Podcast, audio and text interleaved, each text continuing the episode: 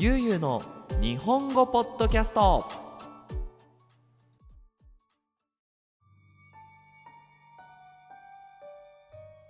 皆さん、ゆうゆうの日本語ポッドキャストへようこそ。今日は皆さんに僕が実際大学生の時に経験したある怖い話を聞いてもらおうと思います。皆さんは心霊スポットという場所を知っていますか？日本には使われなくなった病院やトンネル、池や湖など、お化けが出たり不思議なことが起こったりする場所がいくつかあります。それを日本人は心霊スポットと言います。僕が大学生の頃、僕らの友達の周りで夜にこの心霊スポットに行くというアクティビティが流行っていました。そして大学さんねん生の夏休み、東京で一人暮らしをしている僕の友達が僕の住んでいる埼玉県に遊びに来てくれることになりました。特に僕の町は大きいわけでもなく、そんなにいろんなアクティビティができるわけでもないので、それだったら車で心霊スポットに行ってみようかなんていう話になりました。そして友達が来てレストランでご飯を食べて、夜のじゅうじ頃車を走らせて埼玉県にある鎌北湖という湖に行ってきました。この湖は山のちょっと高いところにある本当に小さな湖で、春になると桜がたくさん咲いてすごく綺麗な湖です。秋には紅葉もとても綺麗な紅葉の名所としても有名なところです。ですがこの湖、バブル時代、つまりせんきゅうひゃくきゅうじゅうねんぐらいに建てられたホテルがいくつかありまして、経済がうまくいかなくなったホテルのオーナーたちはそのホテルを壊すことなくそのままにして逃げてしまいました。ということでこの鎌北湖の周りにはもう使われることがなくなったボロボロのホテルがたくさんありました。その中の一つ、山水荘というところが当時僕たちの中で心霊スポットとして人気がありました。僕は昼の鎌北湖に行ったことはあったのですが、夜の鎌北湖に心霊スポット巡りに行ったことは一度もありませんでした。興味本位でその友達と夜行くことになりました。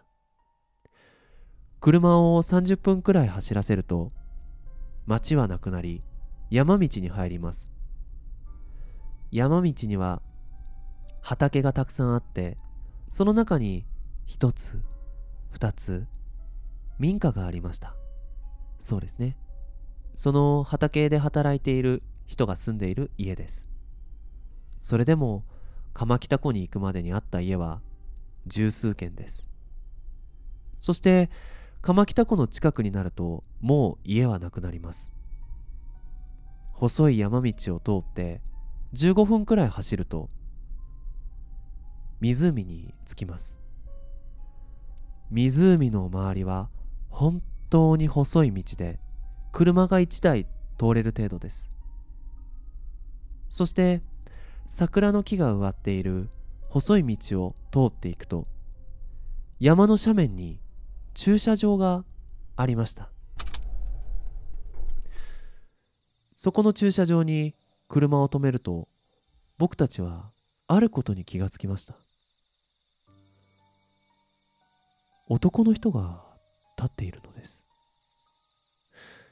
夜もじゅういちじ過ぎ、なんでこんな時間に男の人は一人で駐車場にいるんだろう。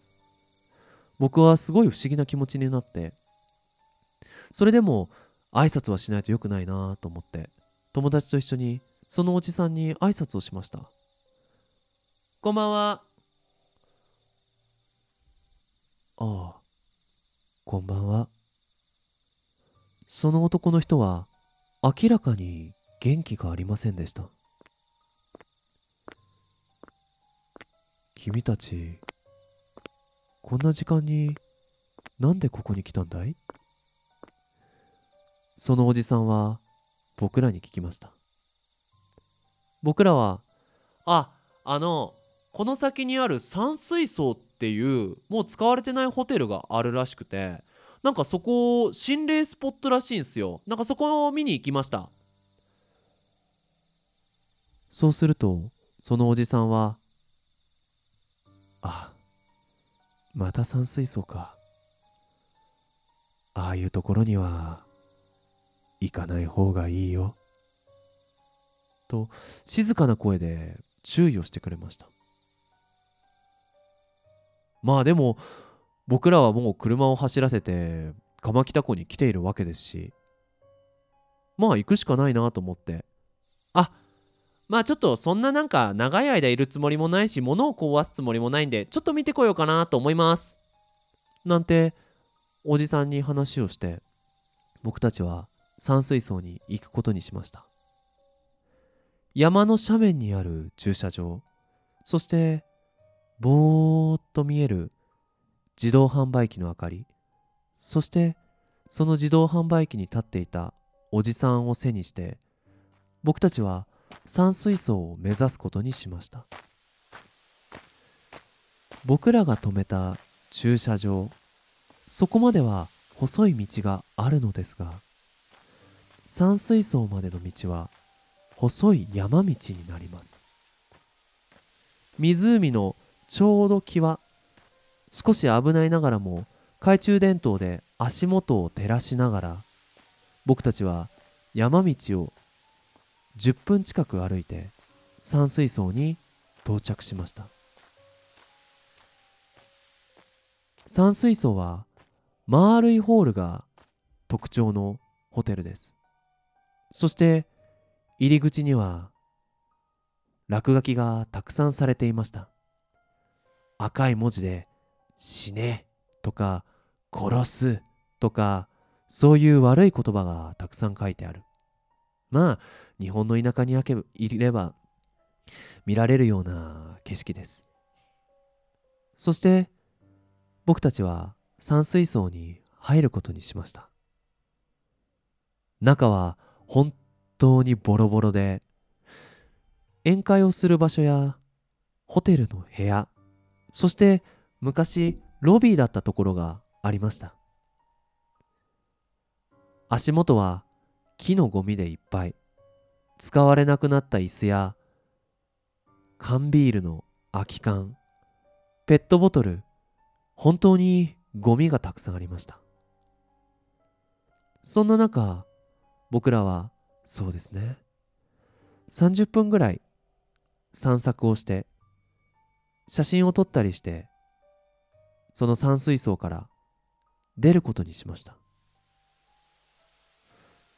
そして山水荘から出ようと思った時、急に体が冷たくなることを感じました。そうなんです。背中が寒くなって鳥肌が止まらなくなりました。ちょっと嫌な感じがしました。僕らは山水荘を出ると言葉を失いました。何も話せなくなったのです。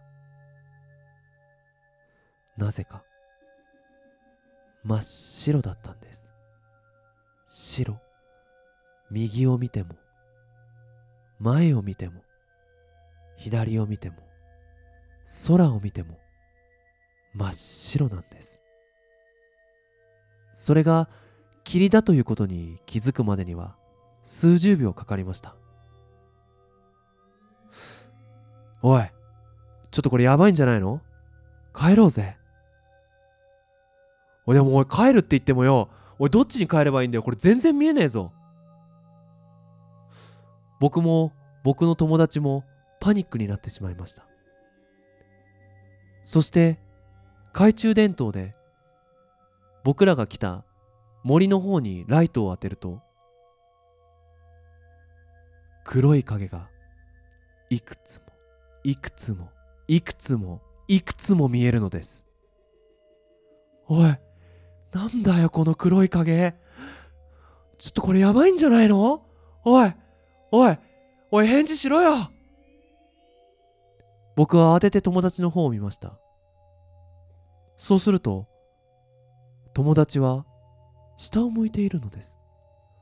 おい、返事しろよ、返事しろってば。やめろやめろ。友達は声にならない声でうめき始めました。僕はもう頭が真っ白になって友達の手を引っ張ってとにかく山道を走りました。友達はそれから何も言いませんでしたが、とにかく僕にはついてきてくれました。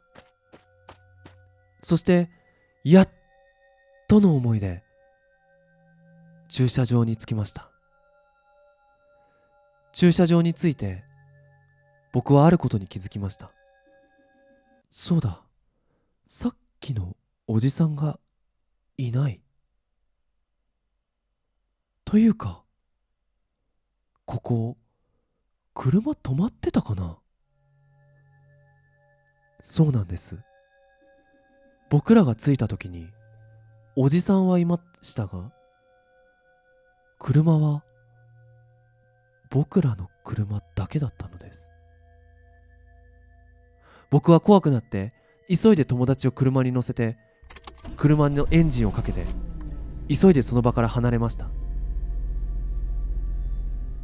本当に霧が濃くて前がよく見えない中、それでも頑張って車を走らせてごふんぐらい経ってやっと霧が晴れて、さっき見た畑と畑の周りにある家が見えました。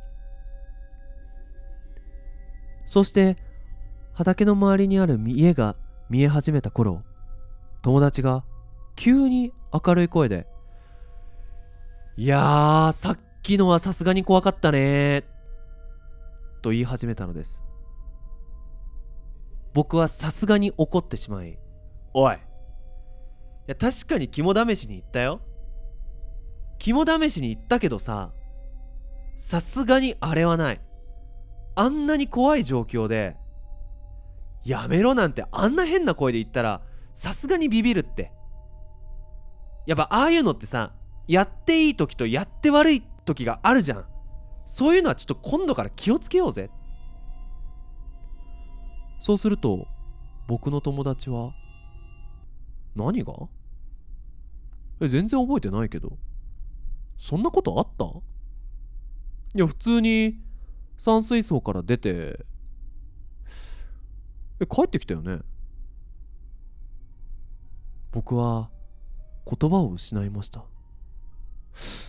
つまりあの光景を見たのも友達の声を聞いたのも僕だけだったのです。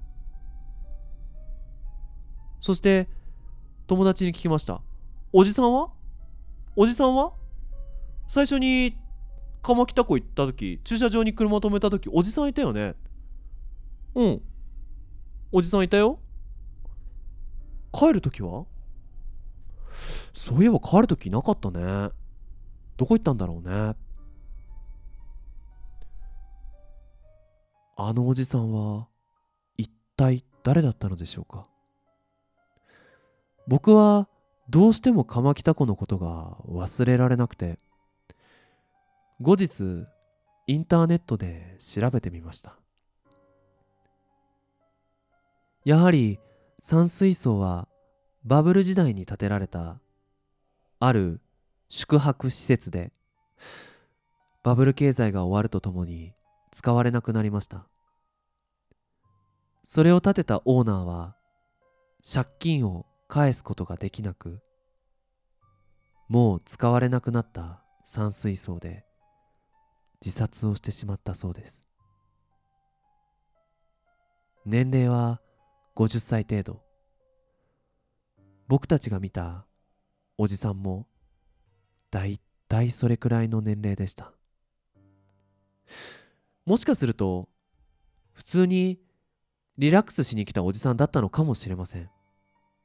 でも周りに家もない、そして車もなかった。あのおじさんは一体誰だったのでしょう。そして僕だけが見たあの不思議な光景、そして不思議な声は一体何だったのでしょうか。今でも地元に帰ると友達とその話をします。あれからというもの、僕らに悪いことはないにしても、やっぱり肝試しっていうのは、心霊スポットっていうのはあまり行くようなところではないのかなと思います。皆さんの国にはそういう不思議なことが起こる場所がありますか？そんなところに行ったことはありますか？